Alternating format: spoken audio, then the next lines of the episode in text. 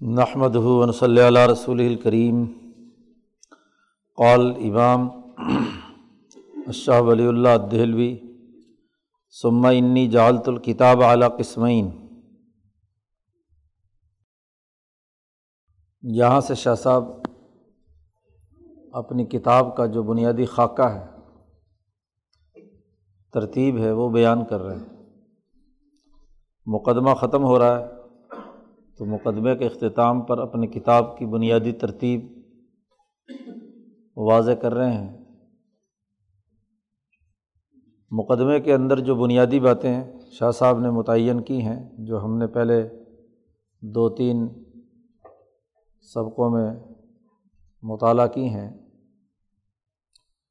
ان میں شاہ صاحب نے یہ بات واضح کی ہے کہ دین اسلام کی تعلیمات کے بارے میں ایک طبقے کا یہ تصور ہے کہ ان کا عقل سے کوئی تعلق نہیں۔ وہ صرف اللہ کا حکم ہے۔ اس کا کوئی عقلی فائدہ یا عقل کے حوالے سے اس پر گفتگو کرنا درست نہیں ہے۔ بس اللہ نے حکم دے دیا۔ اب چاہے ہمارے لیے فائدہ ہو یا نقصان ہو، ہمیں ہر حال میں اس پر عمل کرنا ہے۔ اور دوسری طرف دوسرا نقطۂ نظر تھا کہ یہ تمام چیزیں عقلی ہیں اور ایسی عقلی ہیں کہ اگر ہماری عقل میں آئے گی تو ہم انہیں مانیں گے اور اگر عقل میں نہیں آئے گی تو ہم نہیں مانیں گے۔ تو دو انتہا پسندانہ نقطۂ نظر شاہ صاحب نے ان کا رد کیا کہ یہ دونوں باتیں درست نہیں ہیں۔ نہ تو پورے طور پر یہ کہا جا سکتا ہے کہ دین کی تعلیمات کا کوئی عقل سے تعلق نہیں ہے اور نہ ہی یہ کہا جا سکتا ہے کہ من کل الوجو یعنی پورے طور پر یہ کیا ہے؟ عقلی ہیں، ہماری عقل میں آئے تو ہم مانیں۔ تو شاہ صاحب نے عقلی دلائل سے بھی اور قرآن حکیم اور آیات اور احادیث سے بھی یہ بات واضح کی کہ دین اسلام کی تمام تعلیمات عقلی بھی ہیں اور اب یہ کوئی ضروری نہیں ہے کہ ہر انسان کی عقل اسے سمجھ سکے۔ ظاہر ہے کہ جو اہل علم ہے وہی ان کو درست تناظر میں سمجھ سکتے ہیں۔ اور بالفرض اگر عقلی ہوں تو ہمیں حضور اقدس صلی اللہ علیہ وسلم کی عقل پر اعتماد کرنا چاہیے۔ ان سے بڑا عقل مند کون ہے؟ تو ہماری اپنی عقلیں تو ناقص ہیں، بہت سارے معاملات میں کیا ہے، ان کا ادراک پورا نہیں ہوتا۔ ویسے بھی دین کو بطور سسٹم اور نظام کے سمجھیں، تو نظام اور سسٹم بنانے والے جو لوگ ہوتے ہیں، اس کی جو پالیسی بنانے والے، قوانین بنانے والے، وہ تو اس کا پوری حکمت اور پورا عقلی پس منظر رکھ رہے ہوتے ہیں۔ لیکن اب کسی بھی سسٹم کا ماتحت عملہ، ہر آدمی یہ کہے کہ جی میری عقل میں بات آئے گی تو میں کام کروں گا، تو ایسے سسٹم نہیں چل سکتا۔ اس کی جتنی سمجھ ہے اس کے مطابق اس کو کیا ہے؟ ہدایات دی گئی ہیں۔ خواہ اسے سمجھ میں آئے یا نہ آئے ڈسپلن کا تقاضا یہ ہے کہ جو بالائی نظم کی ہدایات ہے انہیں وہ پورے طریقے سے عمل میں لائے۔ اسی طرح شاہ صاحب نے یہ بات بھی واضح کی کہ میں عام جو لوگ ہیں علماء، ان کے طریقۂ کار سے قطعی طور پر مختلف جو بنیادی اثاثی تعلیمات ہیں دین اسلام کی، اس کی اساس پر آیات اور احادیث کو پیش نظر رکھ کر میں نے اصول کلیہ متعین کیے ہیں۔ اور اس کتاب کو، اس علم کو مرتب کیا ہے، علم اسرار الدین کو۔ جہاں تک قرآن آیات ہیں، احادیث ہیں، اور جو محققین علماء ہیں، ان کے نقطۂ نظر کو سامنے رکھ کر میں نے گفتگو کی ہے۔ اب اس کے لیے یہ ضروری نہیں ہے کہ ہر ایک مولوی اور ہر ایک فرقہ پرست، ہر ایک لڑائی جھگڑا کرنے والا ضرور اس کی تقلید کروں اور اس کی اتباع کروں۔ پھر اہل سنت کا مطلب بھی واضح کر دیا کہ جن باتوں کا قرآن حکیم اور آیات سے تعلق ہے، اس کو ماننے والے لوگ اہل سنت ہیں۔ وہ مسائل جو براہ راست قرآن و حدیث میں ڈسکس نہیں کیے گئے، بعد میں لوگوں نے نکالے ہیں۔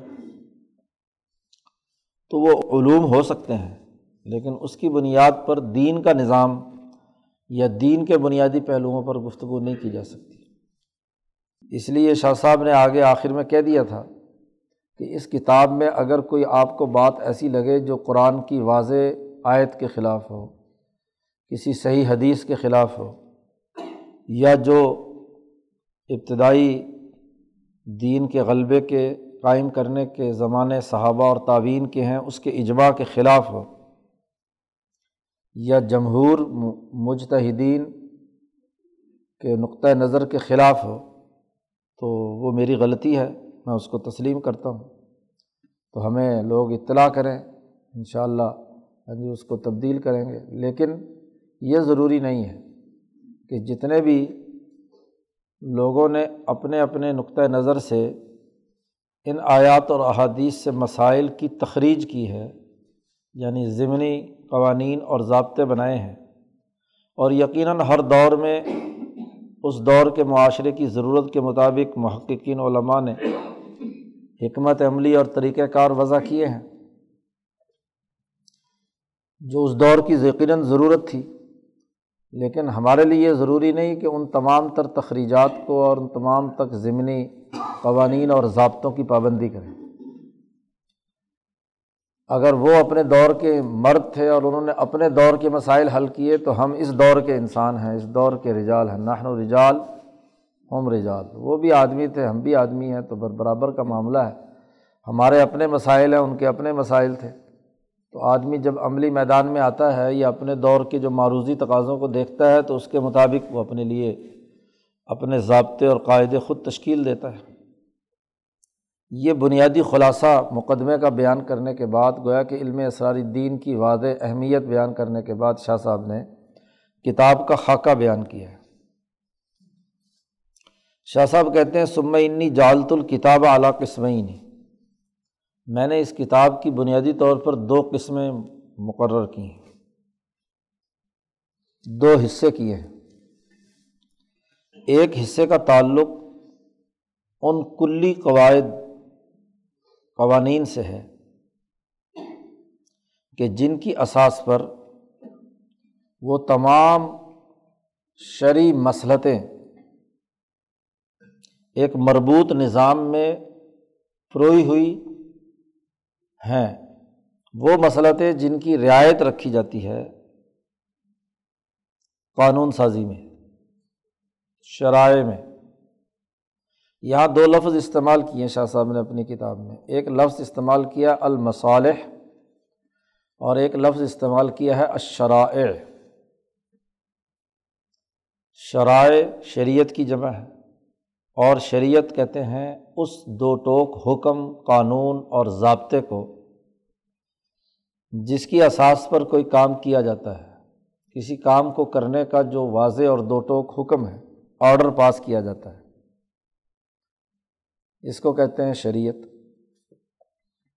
اور ہر شرعی ضابطہ یا قاعدہ یا کسی بھی آئین کا جو بنیادی قانون ہوتا ہے، آئین کے تحت اس قانون یا حکم کے پیچھے انسانی سوسائٹی کی کوئی نہ کوئی مسلحت اور حکمت کار فرما ہوتی ہے کہ آپ یہ حکم کس مسلحت کے تحت انسانوں کو دے رہے ہیں۔ جتنے بھی ضابطے بنائے جاتے ہیں وہ انسانوں کے فائدے کے لیے ہوتے ہیں۔ اور جب ہم مسلحت کی بات بیان کریں گے تو اس کی ضد ایک آئے گی جس کو کہتے ہیں عربی میں مفسدہ یعنی کس وجہ سے آپ نے روکا ہے کہ اس باکام کے کرنے سے کون سا فساد واقع ہونا تھا یا کون سی خرابی پیدا ہونی تھی جس کو روکنے کے لیے ہم نے ان کاموں سے کہا کہ یہ مت کرو؟ آپ جو حکم بھی یا قانون بھی بناتے ہیں، وہ یا تو آپ کسی کام کے کرنے کا حکم دے رہے ہوتے ہیں یا کسی کام کے کرنے سے روک رہے ہوتے ہیں کہ یہ نہیں کرنا اور یہ تو کرنا نہ کرنا دونوں کا تعلق قانون کے ضابطے یا حکم سے ہے۔ دونوں ہی احکامات ہیں۔ اب جس سے روکا جا رہا ہے، اس سے روکنے کا بنیادی سبب یہ ہوتا ہے کہ اس کام کے کرنے سے یہ فساد پیدا ہوگا یا انسانی سوسائٹی میں یہ خرابی آئے گی۔ اور جس کام کے کرنے کا حکم دیا جا رہا ہے تو اس کی مسلط بیان کی جاتی ہے۔ کہ اس کے نتیجے میں انسانی یہ فائدہ ہے، سوسائٹی کا یہ فائدہ ہے، یہ مسلط اور حکمت ہے جس کے تحت یہ کام کیا جانا ضروری ہے۔ تو یہ جو حکم ہے آڈر ہے، اس کو کہتے ہیں شریعت۔ اور اس کے پیچھے جو چیز کار فرما ہے، اس کو کہتے ہیں مسلط۔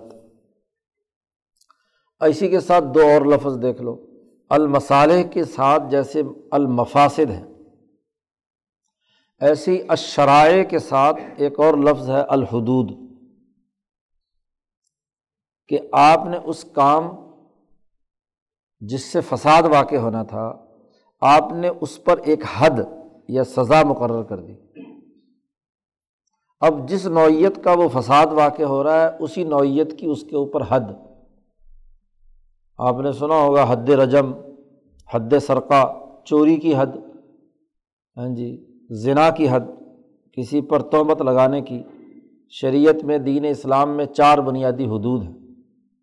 حد وہ ہے جس کو خود اللہ تبارک و تعالیٰ نے کسی بھی فساد کو روکنے کے لیے بطور ضابطے اور قانون کے قرآن نے متعین کر دیا۔ اس کو حد کہتے ہیں، ایک حدود ہوتے ہیں اور ایک تعزیر ہوتی ہے۔ حدود وہ ہے جو خود شاعر نے، نبی اکرم صلی اللہ علیہ وسلم نے۔ اللہ تبارک و تعالیٰ نے کسی بھی فساد کو روکنے کے لیے یا مفسدہ کو روکنے کے لیے ایک سزا مقرر کر دی۔ اس کو شریعت میں کہا جاتا ہے حدود۔ مثلاً انسانی نسل کی تباہی اور بربادی کا فساد ذنا سے واقع ہوتا ہے۔ کہ بغیر کسی معاہدہ نکاح کے مرد اور عورت تعلق قائم کرے اور وہ اس تعلق کا اعتراف بھی کر رہے ہیں۔ یا گواہوں سے ان کا ثبوت ہو ہو چکا ہے کہ یہ جرم نسل انسانی کے خلاف ہوا ہے۔ یہ اتنا بڑا مفسدہ ہے کہ اس کی سزا جو ہے وہ رجم مقرر کی گئی، حد رجم تو اس کو سنسار کر دیا جائے۔ اسی طریقے سے آپ کسی دوسرے کا مال چوری کرتے ہیں اور اس کی ایک پوری تعریف ہے، چوری کسے کہتے ہیں۔ ہاں جی وہ حد کی پوری تعریف پوری آئے گی تو پھر ہاتھ کاٹنے کا عمل ہے۔ کہ آپ کا پیٹ بھرا ہوا تھا، سوسائٹی میں معاشی تمام معاملات درست تھے، پھر اس کے باوجود آپ نے کسی دوسرے کی کمائی یا محنت، مشقت کی مزدوری کو آپ نے چھین لیا۔ یا شراب پی کر ہاں جی انسان کی جو ذہنی حالت ہوتی ہے اور اس کے نتیجے میں آپ نے سوسائٹی میں فساد مچایا، تو اب اس کی بھی ایک سزا مقرر کر دی، ہرد شرب خمر۔ اسی کوڑے لگائے جائیں گے۔ آپ نے کسی کی الزام تراشی کی، تہمت کی، بہتان لگایا، کسی کی عزت پامال کی، تو کسی کی عزت سے کھیلنا دراصل اس کو زندہ درگور کر دینا ہے۔ کیونکہ جب ایک دفعہ آپ نے کسی پر جھوٹا الزام لگا کر بہتان تراشی کی اور وہ بہتان تراشی ہاں جی ثابت ہو گئی، تو اب اسی کوڑے لگنا ضروری ہیں۔ تاکہ آپ کسی دوسرے انسان کی، کسی سوسائٹی کے دوسرے لوگوں کی عزت سے کھلواڑ نہ کریں۔ جھوٹا الزام نہ لگائیں۔ ہاں اگر الزام لگا رہے ہیں تو الزام کو ثابت کریں۔ اور اگر الزام ثابت کر رہے ہیں آپ کسی دوسرے پر، تو پھر جس پر آپ نے الزام ثابت کر دیا، اس پر سزا ہے۔ اور وہ زنا کا الزام ہے یا دوسرے الزامات جو ہاں جی چوری کے یا اور جس درجے کا بھی وہ الزام ہے۔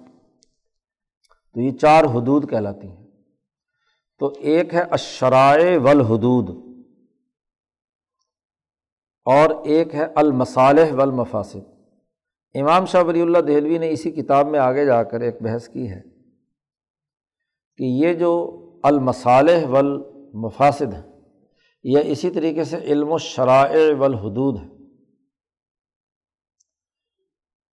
ان کو بطور علم کے شاہ ولی اللہ صاحب کہتے ہیں، اللہ پاک نے مجھے عنایت کیا ہے۔ جی شاہ صاحب نے آگے جا کر کہا ہے کہ شریعت میں یعنی نبی اکرم صلی اللہ علیہ وسلم نے ہم پوری امت کو ایک علم المصالح والمفاسد اور ایک علم الشرائع والحدود، دو علم، اور دونوں علم ایک دوسرے سے بالکل ممتاز ہے متمائز ہے دونوں کا دائرہ الگ الگ ہے کہ باقاعدہ علمی نظام ہے اس کا، المصالح ول مفاصد کا بھی اور اشرائع والحدود کا بھی۔ شاہ صاحب کہتے ہیں کہ اللہ تبارک و تعالیٰ نے مجھے یہ دونوں علم جی خاص طور پر عطا کیے ہیں۔ یہ جو دونوں علموں کی تقسیم، ان کا دائرۂ کار، ان کی ترتیب اور ان کا انسانی سوسائٹی پر کیا امپیکٹ ہوتا ہے۔ یہ علم شریف جو ہے، شاہ صاحب کہتے ہیں کہ لم ارا احدن سبقنی الا بیان ہی مجھ سے پہلے کوئی آدمی ایسا نہیں گزرا جس نے ان دونوں دائروں بطور علم کے اس کو اتنا کھول کے بیان کیا ہو۔ جتنا میں نے بیان کیا ہے۔ اور اس کے اصول، ضابطے اور اس کی فروعات یا جزیات، جتنے کھول کر میں نے بیان کی ہیں، کسی اور نے نہیں بیان کی۔ شاہ صاحب نے وہاں یہ بات بھی کہی کہ جب اس کے اصول اور فرو دونوں علموں کے جی جب متعین ہو گئے، ان کی تفصیلات سامنے آ گئی۔ تو اس سے متعلق جتنے مسائل ہیں ذیلی اور ضمنی، تو ان مسائل کو اس علم کے تناظر میں سمجھنے کا عمل بھی میں نے بیان کیا۔ مجھ سے پہلے کوئی آدمی نہیں، لم ارا احدن، کوئی ایک آدمی بھی میری نظر میں نہیں ہے کہ پچھلے ہزار سال کی تاریخ میں اس نے ان دونوں علوم پر ایسی گفتگو کی ہو جو اللہ تبارک و تعالیٰ نے مجھے عطا کی۔ مسلطیں اور حکمتیں تو مختلف شرعی قوانین اور ضابطوں کی لوگ بیان کرتے چلے آ رہے ہیں۔ امام غزالی نے بیان کی۔ ہاں جی اسی طریقے سے باقی جو لوگ گزرے ہیں، شیخ محی الدین ابن عربی ہیں یا عز ابن عبدالسلام پیچھے گزرا تھا، وہ ہیں اور لوگ ہیں۔ انہوں نے جزوی طور پر کچھ شرعی مسائل کی حکمتیں اور مسلطیں بیان کی ہیں، لیکن ان کو علمی اور فنی طور پر ایک باقاعدہ علم کے طور پر شاہ صاحب سے پہلے کسی نے ان پر گفتگو نہیں کی۔ یہ ولی اللہ فکر میں یہ دو بڑے علم مستقل ایک علم ہے اور یہ سمجھ میں آ جائیں تو یہ شاہ صاحب کی پوری کتاب کا خلاصہ سامنے آ جائے گا۔ اس علم اسرار الدین کے ذیل میں سب سے اہم ترین یہ دو بنیادی علوم ہیں کہ انسانی سوسائٹی میں جتنی بھی شریعتیں یا قوانین وجود میں آئے۔ اور پھر عجیب بات ہے کہ یہ تمام شریعتوں سے مراد یہاں صرف دین اسلام کی شریعت نہیں ہے۔ وہ شریعت دین اسلام کی ہو، دین الیہودیہ ہو، دین العیسائیہ ہو۔ اور اگر آج کے دور میں ہم کہیں تو دین الرسمالیہ ہو اور دین الاشتراکیہ ہو۔ جی۔ یعنی ہر اسکول آف تھاٹ کے تحت جو انسانی سوسائٹی کا قانونی نظام ہے، جس میں حدود مقرر کی جاتی ہیں حد بندیاں کی جاتی ہیں اور قانون بتلایا جاتا ہے۔ تو ان قوانین، یہ ایک علم ہے، قانون سازی ایک علم ہے۔ اس کا ایک مستقل ایک فن ہے۔ اس کے اپنے ضابطے اور قاعدے ہیں۔ اس کے اصول اور فرو ہیں اور اس کے ذیلی اور ضمنی مسائل ہیں۔ یہ ایک مستقل علم ہے اور قانون کے اندر جب بھی قانون پڑھنے والے بحث وباحثہ کرتے ہیں، ان میں یہ بڑے اہم علم قانون یا لا جسے کہتے ہیں اور اس کے پیچھے جو فلاسفی کار فرما ہوتی ہے، اس کا جو علمی منحج ہے، وہ سامنے آتا ہے۔ اسی طریقے سے جب آپ یہ قانونی جو بحث ہے آپ کر رہے ہیں، اس قانون کے پیچھے سوسائٹی کیا ہے؟ اور سوسائٹی کی مسلطیں کیا ہے سوسائٹی کا مفسدہ کیا ہے؟ کس کو ہم انسان کے لیے مسلط کہیں گے؟ کسی کو یا کسی کو فساد کہیں گے؟ تو اس کے لیے انسان کا مطالعہ کرنا ضروری ہوگا۔ تو انسانی سوسائٹی کے بنیادی تقاضے سمجھنا ہوں گے۔ اور پھر ہم یہ طے کر سکیں گے کہ یہ چیز انسان کے لیے مسلط ہے، سوسائٹی کے لیے، اور یہ چیز اس کے لیے مفسدہ ہے۔ اور جب یہ مسلط قرار پائی ہے تو اس کے لیے یہ قانون ہونا چاہیے۔ اور جب یہ فساد کی صورت سامنے آ رہی ہے تو یہ کیا ہے؟ اس کے لیے ممنوعات ہونے چاہئیں قانون ان چیزوں کو روکے، ان پر پابندی لگائے کہ یہ کام نہیں ہونا۔ تو دونوں علم ایک تو ایک دوسرے کے ساتھ مربوط ہیں، ایک دوسرے کے بغیر سمجھے نہیں جا سکتے۔ لیکن دونوں کا دائرہ کار بالکل ایک دوسرے سے الگ الگ ہے۔ علمی اور فنی بنیادوں پر۔ علم الشرائع والحدود میں احکامات زیر بحث لائے جاتے ہیں۔ احکامات، حکم یعنی آڈر جو ہے وہ زیر بحث لایا جاتا ہے۔ اور علم المصالح والمفاسد میں اس قانون کے پیچھے جو مسلحت اور حکمت ہے سوسائٹی کی، وہ زیر بحث لائی جاتی ہے۔ اب ذرا ان دونوں علوم کے تناظر میں آپ جو علم اسرار الدین کی تعریف ہے، اسے دوبارہ ذہن میں تازہ کرو۔ پچھلی بات یاد ہوگی تو اگلی باتیں اس کے ساتھ جڑتی جائیں گی۔ اور اگر پچھلی بات یاد نہیں ہوگی تو پھر اگلی بات سمجھ میں نہیں آئے گی۔ وہاں ہم نے علم اسرار الدین کی تعریف کی تھی کہ جس میں بحث کی جائے گی عن حکم الحکامی و لمیاتیہ و اسرار خواصل اعمالی و نکاتیہ کہ احکامات کی حکمتوں اور مسلحتوں سے۔ ہاں جی ہم نے بحث کرنی ہے۔ اور یہ احکامات کی جو مسلطیں یا حکمتیں ہیں یا احکامات اس وقت تک سمجھ میں نہیں آئیں گے جب تک کہ انسانی اعمال کے خواص معلوم نہ ہوں۔ اب کسی عمل کی خاصیت معلوم ہوگی تو ہم یہ طے کر سکیں گے نا کہ یہ عمل مفسدہ ہے یا مسلط ہے۔ یعنی اس عمل کا فائدہ ہے۔ پہلے آپ کو عمل کی حیت اور اس کے خاصا خاصا کسے کہتے ہیں؟ یعنی اس عمل کا نتیجہ انسانی روح یا جسم پر کیا پڑے گا؟ کیا افیکٹ ہوگا؟ یہ روح کو یا جسم کو فاسد کر رہا ہے یا روح اور جسم کو کیا ہے؟ ترقی دے رہا ہے؟ اس کی بالدگی کے لیے کام کر رہا ہے یا اس کی بوسیدگی کے لیے کام کر رہا ہے؟ تو عمل کا خاصا معلوم ہوگا تو ہم یہ طے کر پائیں گے کہ یہ مفسدہ ہے یا مسلط ہے۔ اور جب مسلط یا مفسدہ متعین ہوگا تو پھر ہم حکم طے کریں گے کہ یہ روکا جانا چاہیے یا اس کو کیا جانا چاہیے۔ تو یہ تعریف جو ہے وہ ان دو علوم کے ساتھ کیا ہے؟ مربوط ہے۔ اسی کو شاہ صاحب نے یہاں بیان کیا ہے کہ یہ جو علم المصالح والمفاسد ہے اور یہ جو علم الشرائع والحدود ہے یہ دو علم ہے الگ الگ۔ ان کے پیچھے وہ کون سے قاعدے کلیے ہیں؟ کیونکہ یہ مسالے اور مفاصد بھی سمجھنے کے لیے۔ ہاں جی پیچھے کوئی قاعدے اور ضابطے ہوں گے نا؟ کوئی قاعدہ ضابطہ ہوگا تو یہ مسلحت سمجھ میں آئے گی۔ تو وہ قواعد کلیہ کیا ہے مثال کے طور پر ہم بات کہ بھائی ہم چونکہ انسان کے لیے مسلط اور مفسدی کی بات کر رہے ہیں تو خود انسان کون ہے؟ کسے کہیں گے انسان؟ اچھا جی اس انسان کے اندر ایک روح ہوتی ہے، تو روح کیا ہے؟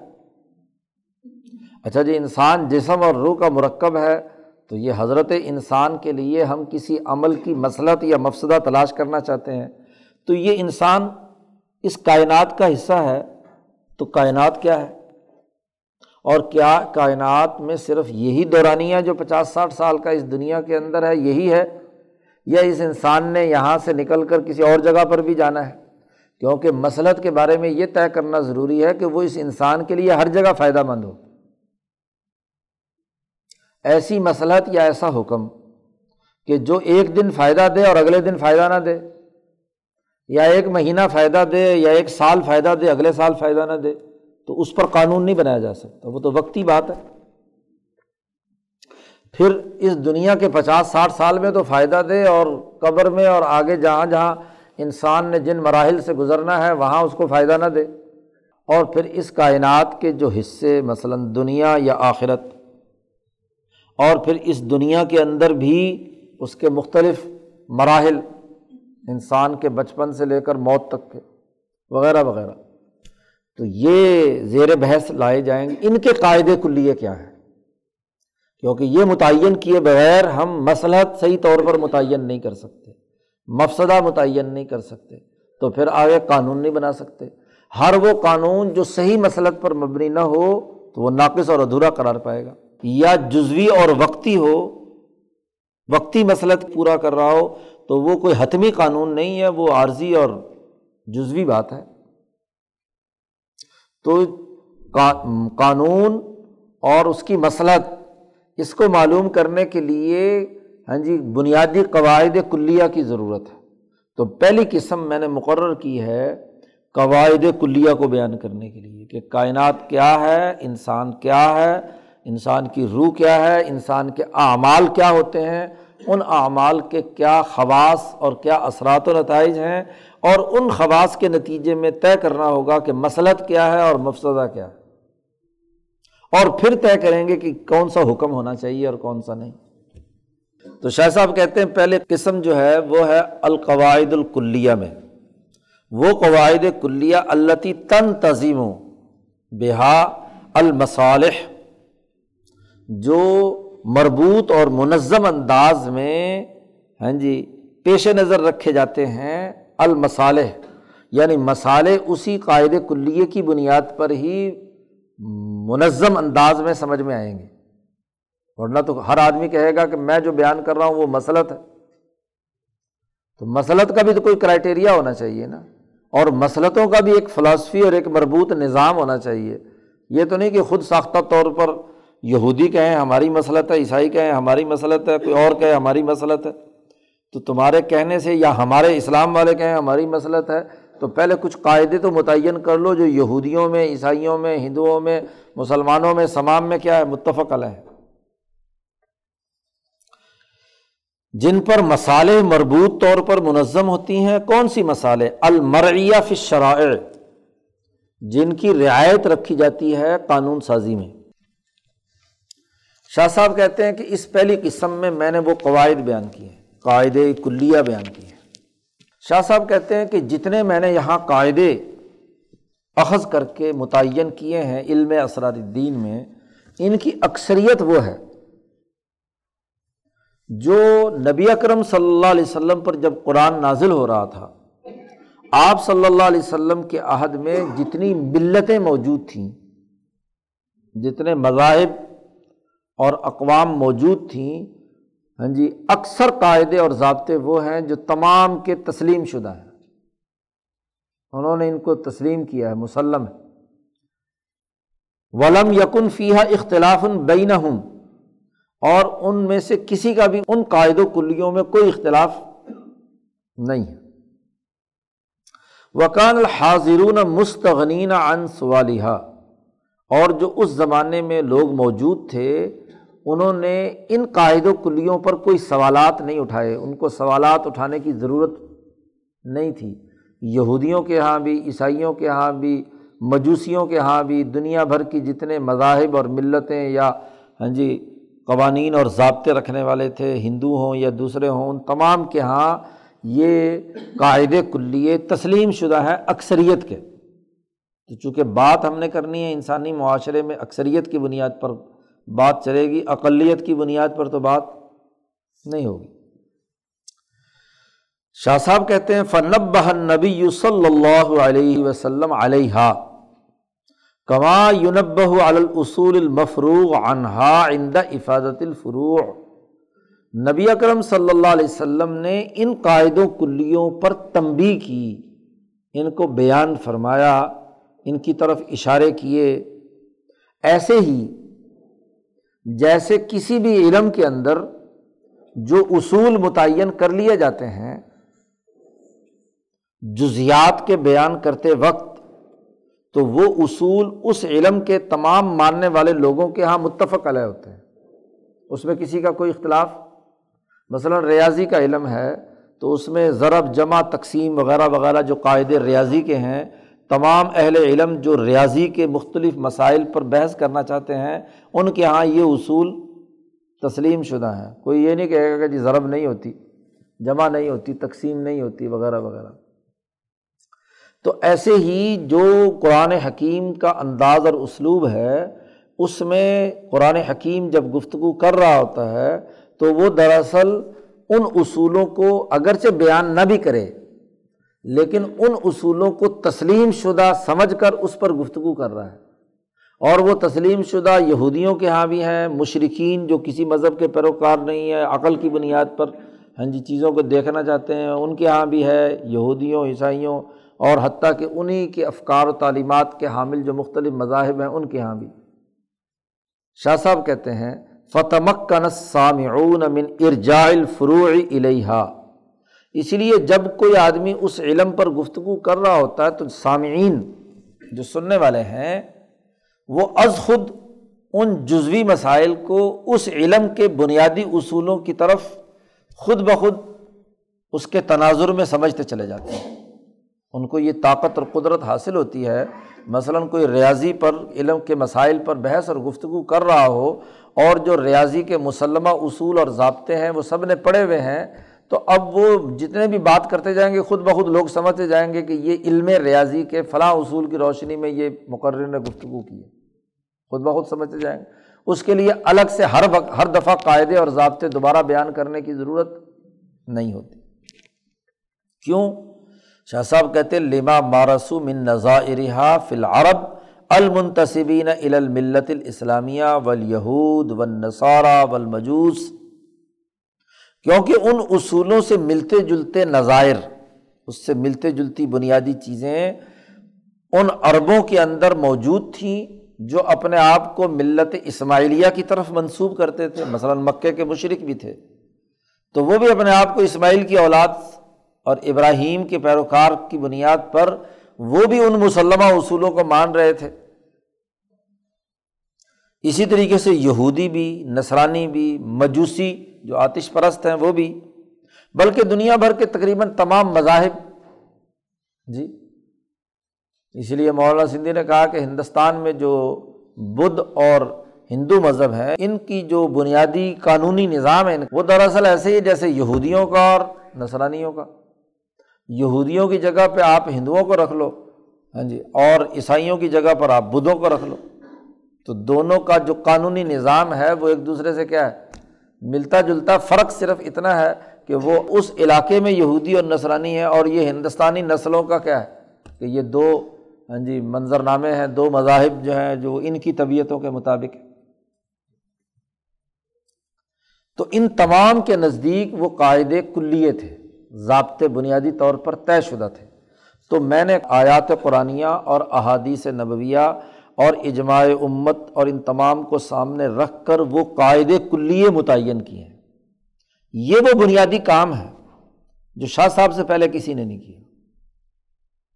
وہ احکامات شرعیہ بیان کرتے تھے، مسلطیں بیان کرتے تھے، لیکن یہ مسلطیں اور احکامات جس قانونی اور قواعد کے مربوط نظام اور فلسفے کے ساتھ مربوط ہے، اس کے قاعدے بنانا ہاں جی اور قاعدہ بنانا آپ جانتے ہیں کہ بڑا مشکل مرحلہ ہوتا ہے کہ آپ جتنے بھی قانونی نظائر ہیں ان کو سامنے رکھ کر ایک ضابطہ بنائیں گے نا۔ ضابطہ کاری کوئی آسان کام نہیں ہوتا۔ جی اس کا قاعدہ بنانا، کیونکہ قاعدہ ایسا بنانا پڑتا ہے کہ اس قاعدے سے متعلق جتنی جزیات ہیں وہ نہ تو اس قاعدے سے باہر ہوں، اندر آئیں، اور جو اس سے متعلق جو جزیات نہیں ہیں وہ اس سے باہر نکل جائیں، از خود۔ ایسی قانونی تعریف آپ کریں گے۔ اس قاعدے کی تعریف کے ذیل میں اس کے افراد اس کے اندر آئیں اور دوسرے افراد باہر نکل جائیں۔ کسی اور قاعدے سے متعلق جو امور ہیں، وہ اس کے دائرے سے باہر چلے جائیں۔ تو یہ قاعدہ کاری کرنا ہاں جی بڑا مشکل کام ہے۔ تو شاہ ولی اللہ صاحب نے سب سے پہلے یہ کام کیا ہے کہ انہوں نے قاعدے کلیے متعین کیے ہیں۔ ولی اللہ فکر عام لوگوں کو جو سمجھ میں نہیں آتا، تو دراصل اس کی بڑی بنیادی وجہ ہے کہ وہ لفظی کتاب کا ترجمہ پڑھتے جا رہے ہوتے ہیں۔ اب یہ کوئی لفظی کتاب کا ترجمے والی کتاب نہیں ہے، یہ قاعدے کلیے بیان کرتی ہے۔ اب وہ قاعدہ کلیہ چونکہ تمام جزیات اور تمام مسلطوں اور ان تمام دائروں کا احاطہ کیے ہوئے ہوتا ہے، تو اس کی جو اثر آفرینی یا اس کی وسعت اور گہرائی ہے، اس کی طرف ان کی نظر نہیں ہوتی، تو نتیجہ کیا ہے؟ وہ کہتے ہیں جی ہمیں کتاب سمجھ میں نہیں آئی۔ تو شاہ صاحب نے کہا میں نے پہلی قسم متعین کی ہے ان قاعدوں کلیوں کے بیان میں۔ اب جب قاعدے کلیوں کی بات آئی کہ یہ سارے مسلطیں اور یہ اس مسلطوں کے ذیل میں جتنی شریعتیں ہیں، ان کے قاعدے بنانے کا جب عمل شروع ہوا تو شاہ صاحب نے کہا جب میں نے غور و فکر کیا تو سب سے پہلی بات تو ہم قانون پر بحث کرتے ہیں۔ سب سے پہلے اشرائے سے چلتے ہیں۔ شرائع تھی، شرائع کے پیچھے مسلطیں تھیں۔ مسلطوں سے پیچھے کیا ہے؟ قاعدے ہیں۔ تو چونکہ عام انسانوں کو تو قوانین سے واسطہ پڑتا ہے نا، عام آدمی جو ہے، وہ تو آخری جو حکم ہے، اس حکم سے بحث کرتا ہے نا۔ جی اس کے پیچھے جو مسلط ہے یہ قانون ساز اداروں کو پیش نظر رکھنا ہے۔ پھر اس مسلطوں کو کس قاعدے کے تحت اخذ کیا ہے؟ یہ بھی اوپر کا کریم جو ہے وہ زیر بحث لاتا ہے۔ تو شاہ صاحب نے کہا کہ جب میں نے دنیا بھر کے تمام قوانین کا جائزہ لیا، مختلف مکاتب ہائے فکر کی شریعتوں کا جائزہ لیا، تو ان تمام شریعتوں کا جو راز یا ان کے پیچھے جو پورا میکنزم ہے، جب میں نے اس پر غور و فکر کیا تو تمام شریعتوں کے تمام اسرار کی تمام تر تفصیلات دو بنیادی دائروں کے اندر بند ہیں۔ ترج و الا اسلعینی دو بنیادی اصول۔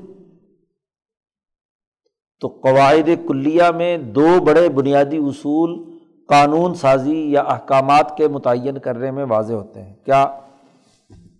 کہ دنیا کا ہر مذہب اور ہر قانون اور ہر شریعت سب سے پہلے یہ بحث کرتی ہے کہ اس انسانی سوسائٹی اور معاشرے کے لیے البر کیا ہے اور الاسم کیا ہے؟ نیکی کیا ہے؟ بدی کیا ہے؟ جس چیز کو وہ قانونی نظام اور بل سمجھتا ہے، اس کو کرنے کا حکم دیتا ہے۔ اور جس چیز کو وہ الاسم یا گناہ قرار دیتا ہے، اس سے وہ روکتا ہے۔ مثلاً سرمایہ داری نظام میں سرمایہ کے مفاد کا جو کام ہوگا، وہ سرمایہ داری کا بر ہے۔ ایک سرمایہ دار کی ذمہ داری ہے کہ وہ سرمایہ کے تحفظ یا سرمایہ کے پھیلاؤ، سرمایہ کا ریٹرن لینے وغیرہ وغیرہ وغیرہ۔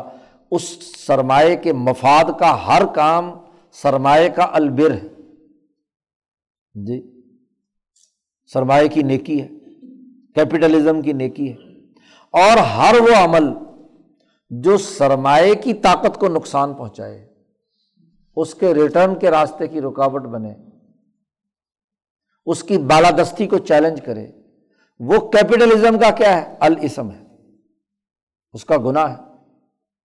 اب وہ اپنے قانونی نظام میں جتنے قوانین بنائے گا، وہ سرمایہ کے پھیلاؤ کے لیے البر والے قوانین بنائے گا۔ کہ سرمایہ کا پھیلاؤ ان ان چیزوں سے ہونا ہے، لہٰذا قانونی حکم دے گا۔ اور جن جن چیزوں سے سرمایہ کو نقصان ہوگا، اس کو کہے گا یہ گناہ ہے، یہ جرم ہے۔ اسی طرح آپ سوشلزم کو دیکھ لو، دوسرے مذاہب، یہودیت، عیسائیت، ہندو مت، وغیرہ وغیرہ۔ تو پہلی بحث جو کسی بھی قانونی نظام میں آتی ہے، اب یہ بہت بڑا کام ہے کہ آپ دنیا بھر کے تمام شریعتوں اور قوانین کے لیے ان کا جائزہ لے کر غور و فکر اور تدبر سے ایک ایسے نقطے کو دریافت کرتے ہیں، ایسے بنیادی اصول کو دریافت کرتے ہیں کہ جس کو آج شاہ صاحب کی بات کہنے کے باوجود تین چار سو سال ہو گئے، کوئی بھی دنیا کا سمجھدار آدمی اس قاعدے اور کلیے کا انکار کر سکتا ہے، یہ تسلیم شدہ بات ہے یا نہیں؟ جی۔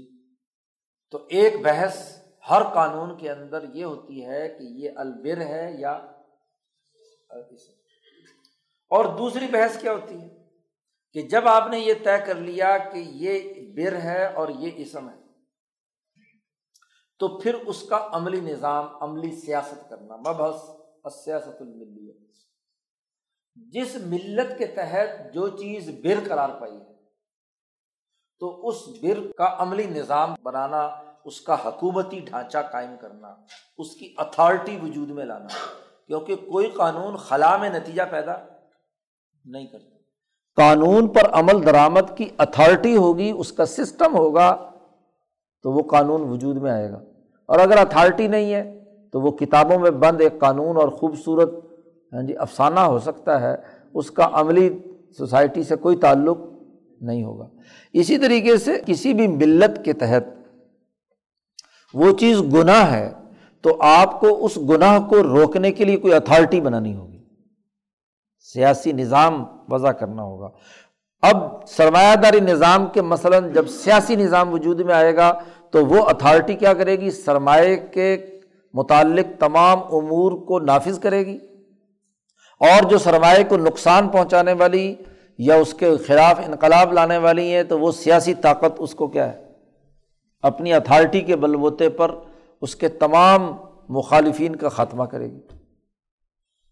تو دوسری بڑی بنیادی بحث جو ہے سیاست الملیہ ہے۔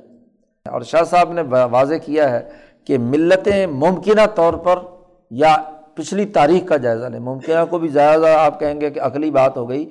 پچھلی تاریخ کے مطالعے سے جو ملتیں بنیادی طور پر وجود میں آئی ہیں، تو شاہ صاحب نے ان کا متعین کر دیا ہے کہ ملت حنیفیہ یا ابراہیمیہ اسی طریقے سے ملت یہود، ملت نصارہ اور ملت المجوس۔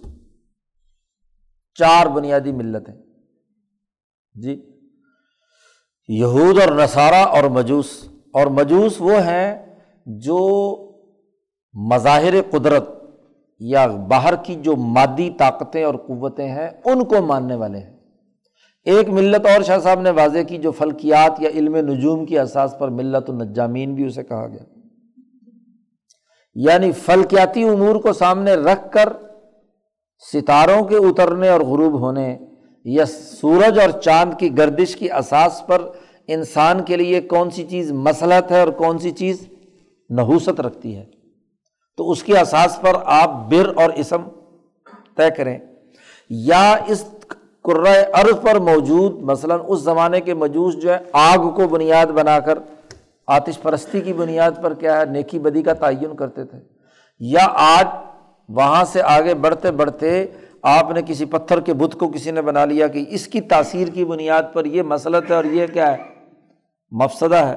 اور وہ ترقی کرتے کرتے آج زر کی تخلیق پر آ گیا۔ ایڈم اسمتھ نے کہا کہ جی سب سے بڑا بت جو ہے نا، وہ تو زر ہے۔ تو زر کا ارتکاز کر لو، جس کے پاس زر قبضے میں ہے، وہ ساری دنیا کا مالک اور حکمران ہے۔ اب زر کے گرد سارا کام گھوم رہا ہے اور وہ بڑھتے بڑھتے اس کے نتیجے میں جو کیپٹل وجود میں آیا تو کیپٹل کا دیوتا سامنے آ گیا۔ تو یہ بھی تو عرضی چیز ہے نا۔ زمین سے ہی نکلنے والی طاقت اور قوت ہے جس کو آپ نے بنیاد بنایا تو یہ اس جدید دور کے مجوس ہیں۔ مجوسیت دراصل ہاں جی اس مظاہر قدرت میں جو اس قرۂۂ عرض پر موجود مختلف وسائل ہیں جن سے نفع یا نقصان کا کوئی تصور لوگوں نے وابستہ کر لیا ہے، اس کی اساس پر جو بھی قانونی نظام بنائیں گے، وہ کون کہلائیں گے؟ مجوس کہلائیں گے۔ تو شاہ صاحب نے کہا کہ یہ دو چیزیں ہیں۔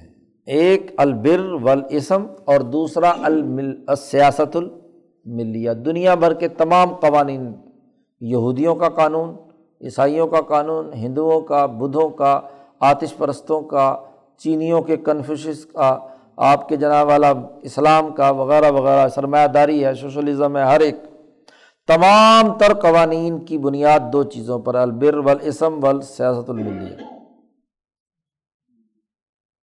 سیاست ملیہ عملی نظام ہے اور اس کی بنیاد بر اور اسم پر ہے۔ تو اب شاہ صاحب نے کہا کہ ہم یہ کیسے طے کریں گے کہ یہ بر ہے اور یہ اسم ہے؟ کیونکہ دنیا کے تمام لوگ جس کو وہ نیکی کہتے ہیں، اس کو کہتے ہیں کہ یہ بر اور نیکی ہے، اور جس کو ان کے خیال میں اسم ہے تو اس کو کہتے ہیں اسم ہے۔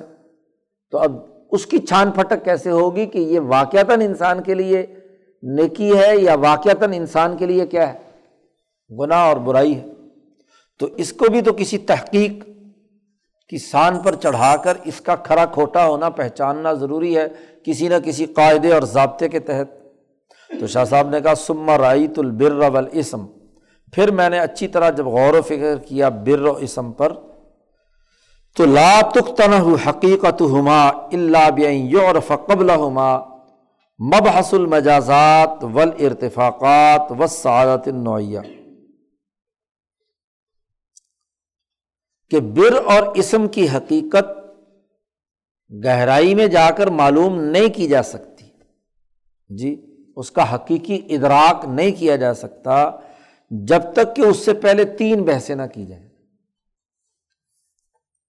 کہ جب آپ ایک چیز کو بر قرار دے رہے ہیں، تو یہ بر کسی نہ کسی عمل کو قرار دے رہے ہیں نا۔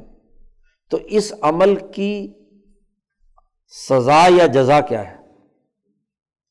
تو عمل اور اس عمل کا جو نتیجہ ظاہر ہو رہا ہے وہ سزا کی شکل میں ہے یا انعام کی شکل میں، اچھائی کی شکل میں ہے۔ ان دونوں کے درمیان جب تک ربط معلوم نہ ہو، مجازات کی بحث نہ کی جائے، تو اس وقت تک ہم کیسے طے کر سکتے ہیں؟ کیونکہ نیکی ہم اسی کو کہیں گے کہ جس کی جزا انعام کی شکل میں آئے یا اچھائی اور سہولت کی شکل میں آئے، تو اس کو تو ہم کہیں گے کہ بر ہے نیکی ہے۔ اور جس عمل کا نتیجہ یا اس کی جو نتائج آ رہے ہیں، وہ بطور سزا کے آ رہے ہیں یا انسان کو تکلیف کی صورت میں آ رہے ہیں، اس کو ہم کہیں گے کہ یہ السم ہے۔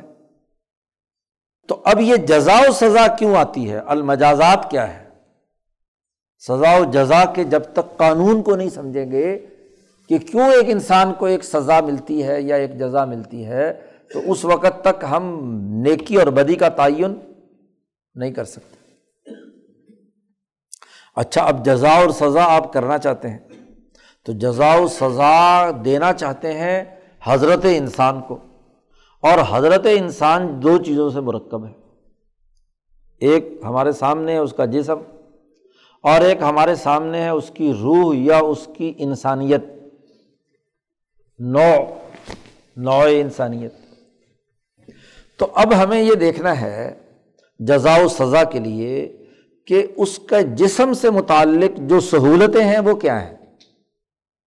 کیونکہ ہم ہر اس چیز کو جو انسان کے لیے سہولت بہم پہنچاتی ہے یعنی ارتفاقات، تو خود ارتفاقات کے بنیادی قاعدے اور ضابطے یا مراحل کیا ہیں؟ اور کس مرحلے میں کون سا عمل اس کے لیے سہولت کا باعث بنا ہے؟ تو اگر وہ سہولت کا باعث بنا ہے تو ہم کہیں گے کہ یہ البر ہے۔ اور اگر اس کے لیے کسی اذیت اور تکلیف کا باعث بنا ہے، تو ہم یہ کہیں گے کہ یہ اس سوسائٹی کے لیے کیا ہے، یہ الاسم ہے۔ تو پہلے اس ارتفاقات کی بحث کو کرنا پڑے گا کہ انسانی سوسائٹی کا جو اجتماعی ڈھانچہ ہے، وہ اس کے کتنے اسٹیپس ہیں، کتنے مراحل ہیں، اور ہر مرحلے کے لیے سہولت کیسے ہے۔ تو اس سہولتوں کے ارتفاقات کے نظام کو جب تک ہم نہیں سمجھیں گے یا اس کو زیر بحث نہیں لائیں گے، اس وقت تک ہم نیکی بدی کا تعین نہیں کر سکتے۔ یہ تو اس کے جسم کی سہولت یا اس دنیا کا جو دورانیہ ہے، پچاس، ساٹھ سال کا یا سو سال کا، یہ تو اس سے متعلق ہے۔ لیکن یہ جسم ہمیشہ ہمیشہ نہیں ہے۔ تمام ان مذاہب میں یہ بات طے شدہ ہے۔ یہودیوں کے یہاں بھی، عیسائیوں کے یہاں بھی، ملت اسماعیلیہ میں بھی، حتیٰ کہ ہندوؤں اور بدھوں کے یہاں بھی اور مجوس جو تھے ان کے یہاں بھی یہ بات طے شدہ ہے کہ مسلمات میں سے ہے کہ زندگی انسان کی اس دنیا کے اندر ہی فنا نہیں ہو جاتی۔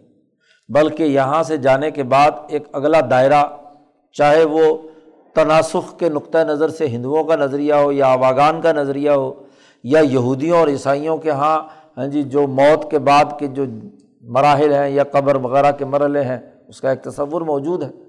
تو ظاہر ہے کہ وہاں جتنی بھی بحث ہونی ہے، وہ انسانی نو سے ہونی ہے۔ تو نو انسانی کی سعادت یا نیکی اور کامیابی کیا ہے، اس کے معیارات طے کرو۔ کہ کل نو انسانی کی کامیابی کے معیارات متعین کریں گے، تو پھر ہم یہ طے کر پائیں گے کہ یہ بر ہے اور یہ اسم ہے۔ اگر نو انسانی کی حقیقت ہی معلوم نہ ہو یا اس کی کامیابی کے معیارات ہی ہمارے سامنے نہ ہو، تو ہم جو دعویٰ کریں گے کہ یہ نیکی ہے اور یہ بدی ہے، تو یہ بغیر کسی دلیل کے ہوگا۔ بغیر کسی حقیقت کے ہوگا۔ تو اس کا مطلب یہ ہوا کہ بر اور اسم کی حقیقت کو سمجھنے کے لیے تین مبحث بڑے ضروری ہیں۔ ارتفاقات اور ان ارتفاقات کے قاعدے کلیے کیا ہیں؟ جی۔ اس سوسائٹی کے لیے جزا و سزا انسانوں کے لیے، ارتفاقات کے اچھے یا برے ہونے کے نتیجے میں۔ اور نو انسانی کی کامیابی کے معیارات کیا ہیں؟ یہ تین بحثیں کرنا لازمی اور ضروری ہے تب جا کر متعین ہوگا کہ جی یہ البر ہے اور یہ الاسم ہے۔ تو گویا کہ پانچ بحثیں ہو گئی ہیں۔ بر و اسم سیاست ملیہ اور بر و اسم سمجھنے کے لیے تین بحثیں، مجازات، ارتفاقات اور سعادت نوعیہ، نوع انسانی کی کامیابی۔ شاہ صاحب کہتے ہیں کہ اب جب آخری بات آ کر پڑی کس پر؟ سعادت نوعیہ، نوع انسان پر۔ تو انسانی نو کی کامیابی یا ناکامی، تبھی زیر بحث لائی جا سکتی ہے کہ جب ہم خود انسان کی حقیقت معلوم کریں کہ انسان کس بلا کا نام ہے۔ انسان کیا ہے؟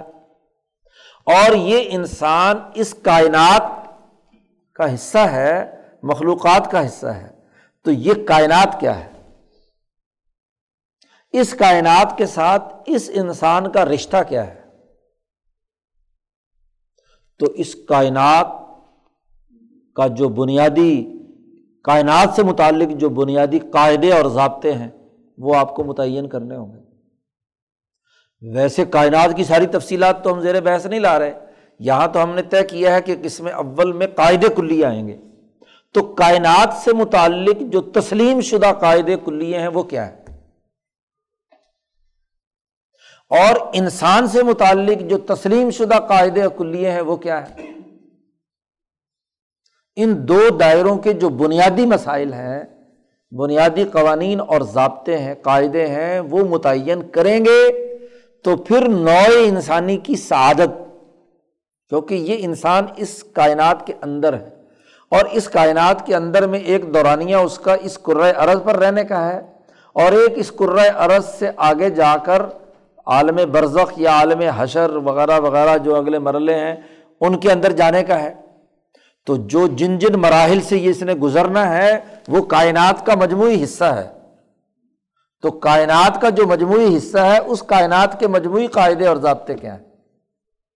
وہ سمجھیں گے تو پھر انسان کی کامیابی یا ناکامی کے معیارات طے کر پائیں گے۔ اور جب وہ طے کریں گے تو پھر ارتفاقات کی بحث سمجھ میں آئے گی۔ اور جب وہ ارتفاقات کی بحث سمجھ میں آئے گی تو مجازات کی بحث سمجھ میں آئے گی۔ اور جب مجازات کی بحث سمجھ میں آئے گی تو پھر بر اور اسم کا مطلب سمجھ میں آئے گا۔ اور جب بر اور اسم کا مطلب سمجھ میں آئے گا تو پھر سیاست سمجھ میں آئے گی۔ سائنٹیفک بحث ہے، اس پہ اگر ہاں جی کیا کیا جا سکتا ہے؟ اس کے علاوہ تو ممکنہ عقلی طور پر کوئی اور بات ہو نہیں سکتی۔ شاہ صاحب نے کہا سما رئی تو پھر میں نے جب مزید غور و فکر کیا، ان تینوں مبحثوں پر مجازات، ارتفاقات اور سعادت نوعیہ پر کہ ان مباحث پر جب میں نے غور کیا تو یہ مباحث موقوف ہیں کچھ بنیادی مسائل پر۔ وہ مسائل جو نسلم فی حاضل علم اس علم میں ہم نے تسلیم کرنے ہیں۔ لیکن ان تسلیم شدہ مسائل پر اگر ہم سوال اٹھائیں گے تو پھر ہمیں اور پیچھے جانا پڑے گا۔ جی۔ ہم اور پیچھے جانا افورڈ نہیں کر سکتے۔ ہاں جی۔ کیونکہ کسی بھی علم کی بحث کو کہیں نہ کہیں سے شروع کرنے سے پہلے آپ کو ایک ٹک لگانا پڑتا ہے۔ اس کے بغیر تو آپ آگے نہیں چل سکتے۔ آپ نے آگے مثال بھی دی ہے۔ دیکھو، اب ریاضی میں آپ بحث کرنا شروع کرتے ہیں۔ تو آپ نے ٹک لگانا ہے کہاں سے؟ کہ یہ چیز ایک ہے۔ اور یہ دو ہے یہ تین ہے یہ چار ہے یہ پانچ ہے نو تک کا عدد آپ کو متعین کرنا پڑے گا۔ آپ یہ کہیں کہ جی ایک ایک کیوں ہے؟ عقلی طور پر تو سوال اٹھایا جا سکتا ہے کہ بھی ایک ایک کیوں ہے؟ بہت ساری چیزیں آپ کے سامنے پتھر موجود ہے ہاں جی ہیرے جواہرات موجود ہیں۔ آپ نے ان میں سے ایک ہیرا یہاں رکھا اور اس کو کہا کہ یہ ایک۔ دوسرا رکھا۔ حالانکہ اس ہیرے پہ تو نہیں لکھا ہوا ایک۔ آپ اسی طریقے سے کیا نام انجینئر حضرات بیٹھے ہوئے ہیں، تو انجینئرنگ میں آپ کہتے ہیں جی یہ نقطہ ہے۔ اس نقطے سے ادھر جاؤ تو اتنا یہ خط ہے۔ یہ خط آگے آئے ہیں تو یہ سطح ہے۔ یہ نیچے چلی جائے تو یہ ٹھوس جسم ہے۔ کسی بھی پلاٹ میں آپ تعمیر کرنے کے لیے ایک نقطہ فرض کرتے ہیں، لگاتے ہیں۔ جی کہ یہاں سے اتنے فٹ اتنے فٹ اتنے فٹ، یہ ایک پلاٹ ہو گیا۔ اگر آپ یہ کہیں گے جی یہ نقطہ جو آپ نے لگایا ہے، اس کو ہم نہیں مانتے، تو کسی بھی علم میں آپ بنیادی نقطہ انکار کر دیں تو اگلی بحث چلے گی۔ تو نقطہ تلاش کرتے رہیں گے، دنیا میں کوئی کام نہیں ہو سکتا، کوئی علم نہیں آگے بڑھ سکتا، نہ انجینئرنگ کا، نہ سائنس کا، نہ فزکس کا، نہ کیمسٹری کا۔ آپ کو وہ ایک نقطہ فرض کرنا ہوگا، اسی لیے تمام علوم میں کہا جاتا ہے کہ ہر علم کی جو بنیاد یا ابتدا ہے وہ ایک مفروضے پر قائم ہے۔ اس مفروضے کو آپ کو تسلیم کرنا ہے تاکہ اگلا علم چل پڑے۔ تو یہ جو شاہ صاحب کہتے ہیں کہ یہ جو تینوں مباحث ہیں، یہ ایسے بنیادی مسائل یا قاعدوں پر مشتمل ہیں کہ جس کو ہمیں تسلیم کر کے چلنا ہے۔ ہم اس کی دلیل سے یا اس کی لمیت یا حقیقت سے بحث نہیں کر سکتے۔ اچھا جی کیوں نہیں کر سکتے؟ شاہ صاحب نے کہا کہ اس کی تین بڑی بنیادی وجوہات ہیں، اس لیے نہیں کر سکتے کرنے کی ضرورت۔ نمبر ایک، کہ جن لوگوں کے ساتھ ہم گفتگو کر رہے ہیں، جس انسانیت کو زیر بحث لا رہے ہیں، اس انسانیت کی اکثریت ان مسائل کو تسلیم شدہ مانتی ہے۔ تو جو اگر سارے لوگوں کی اکثریت مان رہی ہے، تو پھر اس کے پیچھے مزید جانے کی ضرورت ہی کیا ہے؟ جی۔ ہاں اگر اکثریت انکار کرتی ہوتی تو پھر تو چلو کہ آگے ہم بات بھی چلاتے۔ اما انتصد کا بحال اتفاق المل علیہ کہ ساری ملتوں، سارے قانون سازوں، تمام مذاہب اور تمام لوگوں کا ان مسائل پر اتفاق ہو چکا۔ اور اتنا اتفاق ہو گیا کہ حتیٰ سارت من المشہورات، وہ تمام انسانیت کے اندر مشہور بات ہو گئی۔ جیسے مثلاً یہی جو علم ریاضی کی ہم نے بات کی، ایک، دو، تین، چار، پانچ، چھ، سات، آٹھ، نو، دس، یہ جو آپ گنتی کی بنیاد ہے، یہ دنیا بھر کے ہر مذہب، ہر اسکول آف تھاٹ ہر ایک ہاں جی قانون اور ضابطے کے اندر طے شدہ ہے نا، یا کسی کے یہاں ہاں جی تبدیل ہو گئی ہے۔ تمام کے یہاں تسلیم شدہ ہے۔ تو یا تو اس وجہ سے ہم ان مسائل جو تسلیم شدہ ہیں، ان کی مزید کھوج نہیں لگائیں گے، کیونکہ ہمیں آگے بحث علم کی کرنی ہے۔ اور یا یہ کہ اگرچہ بعض مسائل ایسے ہیں کہ جو لوگوں کے یہاں مشہور نہ بھی ہوں، لیکن جو معلم ہمیں علم سکھا رہا ہے، دین اسلام جس نے سکھایا ہے، محمد صلی اللہ علیہ وسلم یا نبی، تو اس نبی کی عقل پر ہمارا اعتماد ہے۔ اس نے جو قاعدہ بیان کر دیا، اس نے جو ضابطہ بیان کر دیا، گویا کہ وہ تسلیم شدہ ہے۔ یہ ایسے ہی ہے جیسے کسی ریاضی کے ماہر نے سب سے پہلے ایک، دو، تین، چار چیزیں متعین کی تھیں۔ یہ بھی تو کسی کے متعین کرنے سے متعین ہوئی نا۔ تو ہمیں اس معلم اول جو ریاضی کا تھا، اس معلم اول سے حسن زن کی بنیاد پر لوگوں نے بعد میں اس کو مانا اور ہوتے ہوتے پوری دنیا میں مشہور ہو گیا۔ سائنس کے بھی جو بنیادی قوانین اور ضابطے ہیں، اس کو بھی معلم اول نے سکھائے تھے۔ تو لوگوں نے اس کے بعد کیا ہے؟ حسن زن کی بنیاد پر مان لیا۔ تو یہاں بھی ایسے ہی کرو۔ قانون سازی کی تشکیل کے تناظر میں۔ اور بالفرض اس کے باوجود آپ یہ ضرور چاہتے ہیں کہ نہیں جی ہمیں تو دلیل چاہیے۔ بغیر دلیل کے تو ہم ان تسلیم شدہ باتوں کو نہیں مان رہے جی؟ تو شاہ صاحب نے کہا دلائل بھی ہیں۔ لیکن ان دلائل کا جو دائرۂ کار ہے، وہ ایک اور علم سے متعلق ہے جو اس علم سے اعلیٰ ہے۔ پھر اس علم کی طرف آؤ۔ کیونکہ ہر ایک بحث کا ایک دائرۂ کار ہوگا نا۔ آپ کی کوئی بحث نتیجہ خیز نہیں ہو سکتی جب تک کہ آپ اس کے لیے علمی دائرۂ کار متعین نہیں کریں گے۔ اگر آپ دائرۂ کار متعین نہیں کرتے تو بحث آگے بڑھ نہیں سکتی۔ ہاں جی حکم اور دلیل کا سلسلہ جو ہے وہ ختم نہیں ہو سکتا۔ پھر تو پانی میں مدانی ڈالنے والی بات ہے کہ میں نہ مانوں۔ تو شاہ صاحب نے بڑی اچھی بات کی اولی دلا یا ہم ان کے دلائل سے اس لیے یہاں اس جگہ پر کتاب میں بحث نہیں کریں گے کہ ان کا تذکرہ فی علم اعلی من حاضل علم۔ اس علم سے ایک اعلیٰ علم جی اس کے اندر اس پر بحث کی گئی ہے۔ اور شاہ صاحب نے وہ اعلیٰ علم بھی متعین کیا ہے۔ شاہ صاحب نے وہ چھوڑا نہیں ہے، جس کا پتا مضبوط ہے، جس کا ہمت اور جس کی روح پاورفل ہے تو آئے میدان میں، پھر وہاں بھی چلے۔ لیکن چونکہ اس کتاب کے دائرے سے وہ بات خارج ہے، جس کو آنا ہے تو پھر اس دائرے میں آئے، تو پھر اس علم کے قاعدوں اور ضابطوں کے تحت بات چیت ہوگی۔ اس کا اپنا ایک علمی نظام ہے۔ مولانا سندھی نے یہاں کہا ہے کہ یہ جو اعلیٰ علم ہے، یہ شاہ ولی اللہ صاحب نے اپنی بڑی بنیادی کتاب الخیر الکثیر میں بیان کیا ہے۔ جی علم الہیات جسے کہا جاتا ہے۔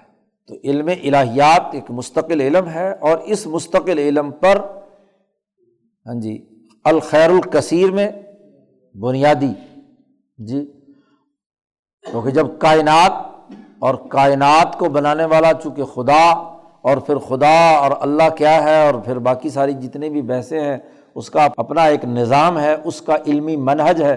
تو اس علم کے لیے تو بہت زیادہ کیا ہے؟ ہاں جی غور و فکر اور تدبر کی ضرورت ہے۔ تو وہ ایک اعلیٰ علم میں اس کے بھی دلائل ہیں۔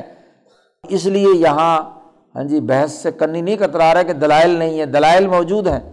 لیکن اس کا ایک نئے علم سے تعلق ہے۔ علم اسرار علم اسرار دین کے دائرے سے ان کا تعلق نہیں ہے۔ تو چونکہ ہم اس وقت علم اسرار دین کے دائرے پر بحث کر رہے ہیں، تو اس کے تناظر میں وہ جو دوسرا اعلیٰ علم ہے، اس کو ہم یہاں زیر بحث نہیں لائیں گے۔ اور یہ ان دلائل سے یہاں ہم زیر بحث، ان کو تو ہم گویا کہ تسلیم شدہ سمجھتے ہوئے ایک، دو، تین کی طرح متعین کر دیں گے۔ خیر کثیر میں شاہ صاحب نے اس علم پر بحث کی ہے۔ اور پھر تفہیمات الہیہ میں اس کی مزید تفصیلات، تفہیمات بھی اسی لیے مشکل ترین کتاب ہے کہ اس میں اس علم اعلیٰ جو ہے نا، اس میں شاہ صاحب نے علم الہیات پر بڑی دقیق اور بڑی غامض اور گہری گفتگو کی ہے کہ وہاں ویسے ہی آدمی کا پتا پانی ہو جاتا ہے۔ خیر، پانچ مباحث وہ ہوگی پیچھے۔ جی؟ تین اور دو پانچ۔ اور چھٹی بحث یہ کہ ان پانچوں کو سمجھنے کے لیے ہاں جی بنیادی قاعدے اور ضابطے دریافت کرنا، قاعدے کلیے پیش نظر رکھنا ضروری۔ ہے شاہ صاحب نے کہا کہ جب یہ دائرے ہمارے سامنے چھ آ گئے، تو قواعد کلیہ کی اس قسم میں چھ بحثیں ہم نے متعین کر دی۔ آٹومیٹکلی چھ بنیادی مباحث یا بنیادی چیپٹر اس کے وجود میں آئیں گے کہ جس میں پہلے تسلیم شدہ کائنات اور انسان سے متعلق قاعدے، پھر کیا ہے؟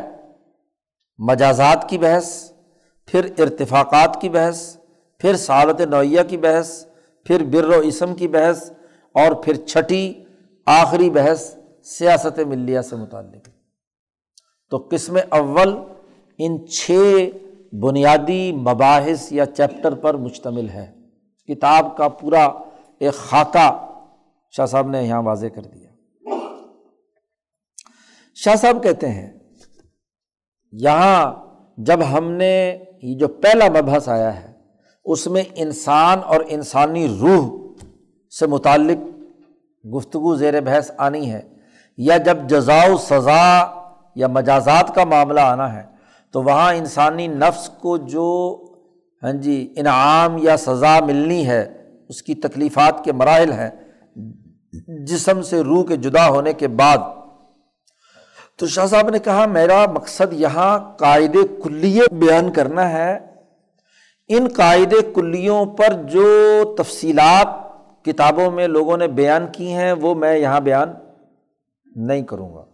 آرز تو عن الاطالتی فی اس بات نفسی و بقائیہ میں نے اپنی اس کتاب میں انسانی روح کو دنیا میں وجود میں آنے، باقی رہنے، اس کو جو اذیت یا خوشی محسوس ہوتی ہے، جسم سے جدا ہونے کے بعد اس کی تفصیلات کو میں نے بیان کرنا پیش نظر نہیں رکھا۔ میں نے اس کو نظر انداز کیا۔ کیوں؟ اس لیے کہ اس پر اس علم سے جو پرانے لوگ بحث کرنے والے ہیں، ان کی کتابوں میں بڑی تفصیلی بحثیں ہیں۔ امام غزالی نے اس پر بڑی تفصیلی بحثیں کی ہیں یا علوم الدین میں، کہ مرنے کے بعد کن کن مراحل سے انسان گزرتا ہے وغیرہ وغیرہ، کیا اذیت، کیا تکلیف، کس عمل کے کیا نتائج ہوتے ہیں۔ تو چونکہ میرا یہاں کام اس علم کا بنیادی جو قواعد کا اسٹرکچر ہے، وہ بیان کرنا ہے۔ تفصیلات میرے پیش نظر نہیں۔ ہیں میں نے ان مباحث میں سے یعنی انسانی روح پر جو اچھے یا برے موت کے بعد اثرات ظاہر ہونے ہیں، میں نے ان مباحث میں سے صرف وہ بحث تھوڑی سی تفصیل کے ساتھ کہیں کہیں کی ہے کہ جن کے بارے میں میں نے دیکھا کہ کتابیں عام طور پر خالی ہیں یعنی کتابوں میں جن چیزوں سے زیادہ بحث نہیں کی گئی۔ وما ذکر تو من حاضل مباحث اللہ مارائیت القتب التی واقعات الیہ خالیہ جو کتابیں خالی تھیں ان مباحث سے، تو وہ میں نے کچھ ذکر کیا ہے۔ عن الکلام فی اصلاً، کہ انہوں نے اس پر سرے سے گفتگو ہی نہیں کی تھی۔ او عن تفریح و ترتیب اللہ دینی وف قتل استخراج ہما یا جو قاعدے میں نے بیان کیے اس اس حوالے سے، تو ان پر جو جزوی ترتیب اور اس پر جو نتائج مرتب ہونے چاہیے تھے ہاں جی جس کی ضروری تھا ان کا استخراج کرنا قاعدوں کا اور جزوی بحثوں کا، وہ میں نے یہاں پر بیان کیے اور غلام المسلمات اللہ مارائط القوم لم يتعرض له۔ اسی طریقے سے میں نے اس کتاب میں وہ بحثیں بھی ذکر نہیں کی کہ جو بالکل تسلیم شدہ تھی لوگوں کے سامنے، انسانی روح سے متعلق۔ ہاں وہ مسلم بات کہ جس کو ذکر ہی نہیں کیا کسی نے کتاب میں تو میں نے ان کا تذکرہ کر دیا ہے۔ اور ولال اراد دلائل سمعیت علیہ کثیرت اور رزن نہ ہی میں نے یہاں بحث کرتے وقت یہ جو مسائل یا قاعدے بیان کیے ہیں، ہم میں نے بہت زیادہ آیات اور احادیث کے دلائل بھی اس پر نہیں اکٹھے کیے۔ بس کوئی ایک آیت بیان کر دی یا کوئی ایک حدیث آئی وہ بیان کر دی۔ ہاں جی ضمنی طور پر، ورنہ اگر ہر قاعدے سے متعلق قرآن کی تمام آیات اور تمام احادیث کو جمع کیا جائے تو وہ بھی ایک مستقل کام ہے۔ تو چونکہ میں نے تو اس کا بنیادی قاعدے اور اس کا اسٹرکچر بیان کرنا ہے اس علم میں، اس لیے اس کی تفصیلات یا تمام جو قرآن آیات اور احادیث کا جمع کرنا میرے پیش نظر نہیں۔ اب جب یہ بات واضح ہو گئی تو جناب اس کی بنیاد پر میں نے یہاں قاعدے کلیوں کے اعتبار سے چھ مبحث اور پھر چونکہ اصل مقصد دین اسلام کی شریعت کو واضح کرنا ہے، تو محمد مصطفیٰ صلی اللہ علیہ وسلم نے ان چھ مباحث کے تناظر میں انسانی سوسائٹی کے لیے جو بر اور اسم کا تعین کیا اور جو سیاست ملی کا عملی نظام قائم کیا، وہ کیا ہے؟ تو ساتویں مبحث حضور صلی اللہ یعنی چھ مبحثیں تو عمومی ہیں۔ اور ساتویں مبحث اس دین اسلام کے تناظر میں ہے کہ ان قاعد و کلیوں کے تناظر میں حضور صلی اللہ علیہ وسلم نے کیسے شریعتوں کو ان قاعدوں سے اخذ کر کے باقاعدہ اس کا ایک قانونی اور عملی سیاسی نظام کو وجود بخشا۔ تو فلاں جرم۔ اب کوئی شک نہیں ہے کہ اس قسم میں میں سب سے پہلے ذکر کروں گا ان بنیادی مسائل کو کہ جن کی اس فن میں تصدیق کرنا ضروری ہے، قطع نظر اس بات کے کہ اس کے دلائل سے بحث کی جائے۔ جیسا کہ پیچھے بیان کر چکے نمبر ایک، اس کے بعد سما کیفیت المجازات فی الحیات و باد الممات۔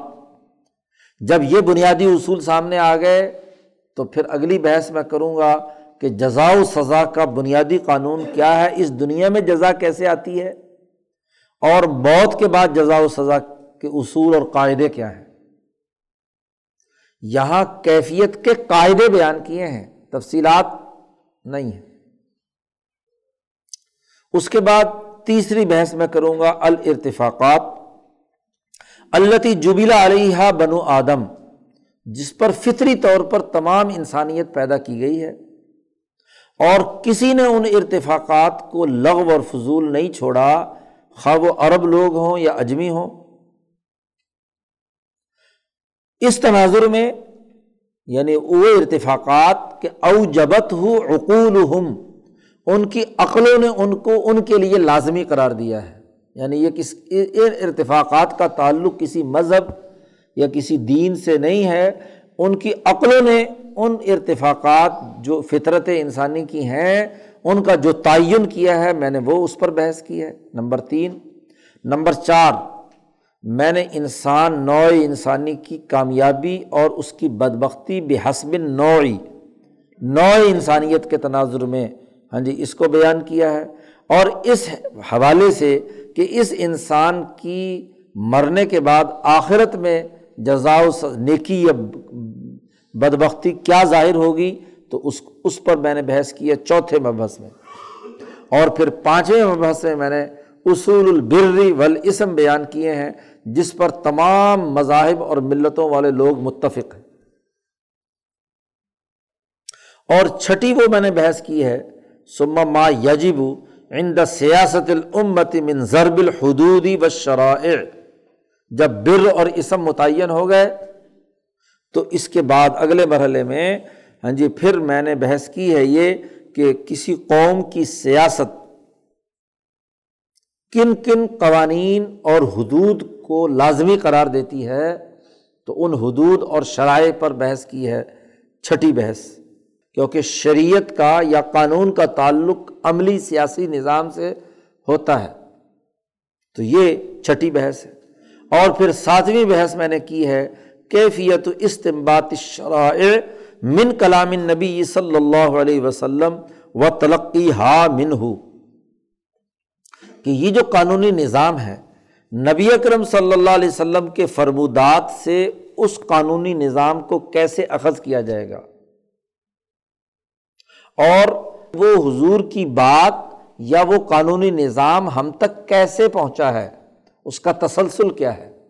اس کا تاریخی تسلسل اور اس کے اخذ و استمباد کا طریقہ اور کیفیت یہ ساتویں مبحث میں ہے۔ تو اس کتاب کی جو پہلی قسم ہے، اس میں یہ سات مباحث زیر بحث آئیں گی اور اس کی ایک دوسری قسم بھی میں نے متعین کی کہ جب قاعدے کلیے متعین ہو گئے، تو اب نبی اکرم صلی اللہ علیہ وسلم کی تمام احادیث جن جن شعبوں سے بھی متعلق ہے، ان تمام شعبوں سے متعلق ان احادیث کی، ان قاعدوں کی روشنی میں تشریح۔ کہ کون سی حدیث یا کون سی قرآن آیت کس قاعدے کے ذیل میں یہ بنیادی حکم دے رہی ہے۔ تو حضور صلی اللہ علیہ وسلم کی تمام احادیث کو ایک ترتیب کے ساتھ اور اس میں سب سے پہلے ایمان، پھر جناب والا نما علم، پھر تہارت ہاں جی پھر سلاد پھر زکوٰۃ، آپ کا حکم یا عبادات سے متعلق ہوگا یا معاملات سے متعلق ہوگا؟ سیاست سے متعلق ہوگا یا گھریلو زندگی سے متعلق ہوگا؟ ارتفاقات سے متعلق ہوگا؟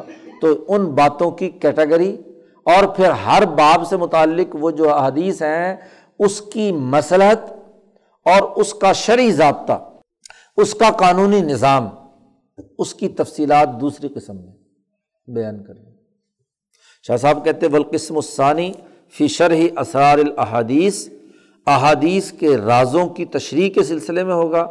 ان میں سب سے پہلے ابواب الایمان۔ ایمان کیا ہے؟ ایمان کا قانونی نظام کیا ہے؟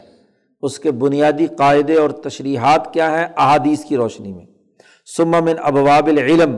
علم کسے کہتے ہیں؟ علم کے کتنے عناصر ہیں؟ ہر عنصر کا کیا قاعدہ اور ضابطہ ہے؟ حضور کی حدیث سے اس کا کیا طریقۂ کار ہمیں معلوم ہوا ہے۔ سما من ابواب تہارا اب پاکیزگی اور تہارت لازمی ہے تو تہارت کے ابواب نماز، روزہ، زکوٰۃ اور حج ایسے ہی صفت احسان یعنی طریقت جو ہے، اس کے ابواب سے متعلق جو حضور صلی اللہ علیہ وسلم کی احادیث ہیں۔ سما من ابواب المعاملات، معاملات سے متعلق احادیث ہیں۔ سما من ابواب تدبیر المنازل، گھریلو نظام، خاندانی نظام، ارتفاق دوم سے متعلق جو امور ہیں ان کے ابواب۔ سما من ابواب سیاست المدن، ملکی سیاست اور نظم و نسق سے متعلق جو ابواب ہیں۔ سما من ابواب آداب المعیشہ، معیشت کے جو معاشی قوانین اور ضابطے ہیں۔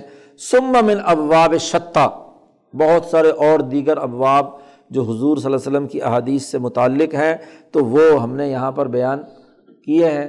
آخری جو الفرائض بلکہ الفتن سے متعلق دنیا کے حوالے سے حضور صلی اللہ علیہ وسلم نے جو باتیں بیان فرمائی ہیں، ان تمام ابواب کی تشریح ان قاعد و کلیوں کی روشنی میں بیان کی ہے۔ اس سے دین کا ایک مربوط قانونی اور مسالے اور مفاصد پر مشتمل مکمل نظام اور فلسفت و تشریح اسلامی متعین ہو کر سامنے آ جائے گا۔ اور جب یہ بنیادی کتاب کا خاکہ ہے تو شاہ صاحب کہتے ہیں، چلو او ہادہ اوان الشروع فی المقصود و الحمد للہ اول و آخراً۔ اب ہم اصل مقصد کی طرف شروع ہونا چاہتے ہیں اور اللہ ہی کے لیے تعریف ہے اول و آخر شروع میں بھی اور آخر میں بھی۔ تو یہاں تک مقدمہ ختم کر کے شاہ صاحب نے جو بنیادی مبحث تھا وہ متعین کر دیا کہ سات مباحث اور ان سے متعلق قاعدے سامنے آئیں گے۔ اب آگے جو قواعد بیان کیے جا رہے ہیں، ان قواعد کلیہ کو سمجھنا ہے اور ان قواعد کو آپ نوٹ کرتے چلے جائیں کہ یہ بنیادی قاعدہ ہے، پھر یہ قاعدہ، پھر یہ قاعدہ یہ قاعدہ اور ہر قاعدے یا بنیادی اصول کو ہاں جی پیش نظر رکھ کر، چونکہ وہ ایک دوسرے کے ساتھ مربوط ہیں، جڑے ہوئے ہیں۔ تو جب تک وہ کائنات سے متعلق بنیادی قاعدے، انسان سے متعلق بنیادی قاعدے یاد نہیں ہوں گے، تو ہر آنے والا اگلا قاعدہ سمجھ میں، کیونکہ قاعدے ایک دوسرے کے ساتھ کیا ہیں؟ جیسے یہیں آپ کو خاکے سے پتہ چل گیا کہ تمام چیزیں ایک دوسرے کے ساتھ جڑی ہوئی ہیں۔ ہاں جی ایک پوری چین ہے۔ تو چین کی ایک بھی کڑی درمیان میں سے گم ہو گئی تو چین ٹوٹ جائے گی۔ اللہ